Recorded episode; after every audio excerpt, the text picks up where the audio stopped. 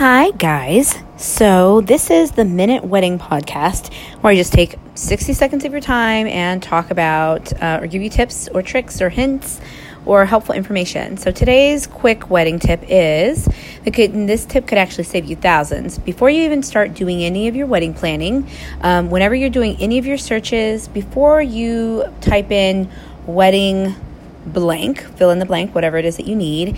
Um, just do the search for whatever the item is and, and leave out the word wedding.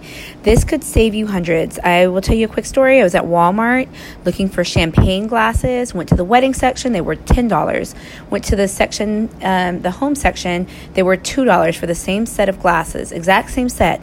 So this applies in a lot of different areas, but when you do your search, leave out the word wedding See if you can find the same thing for a cheaper price. It works almost every time.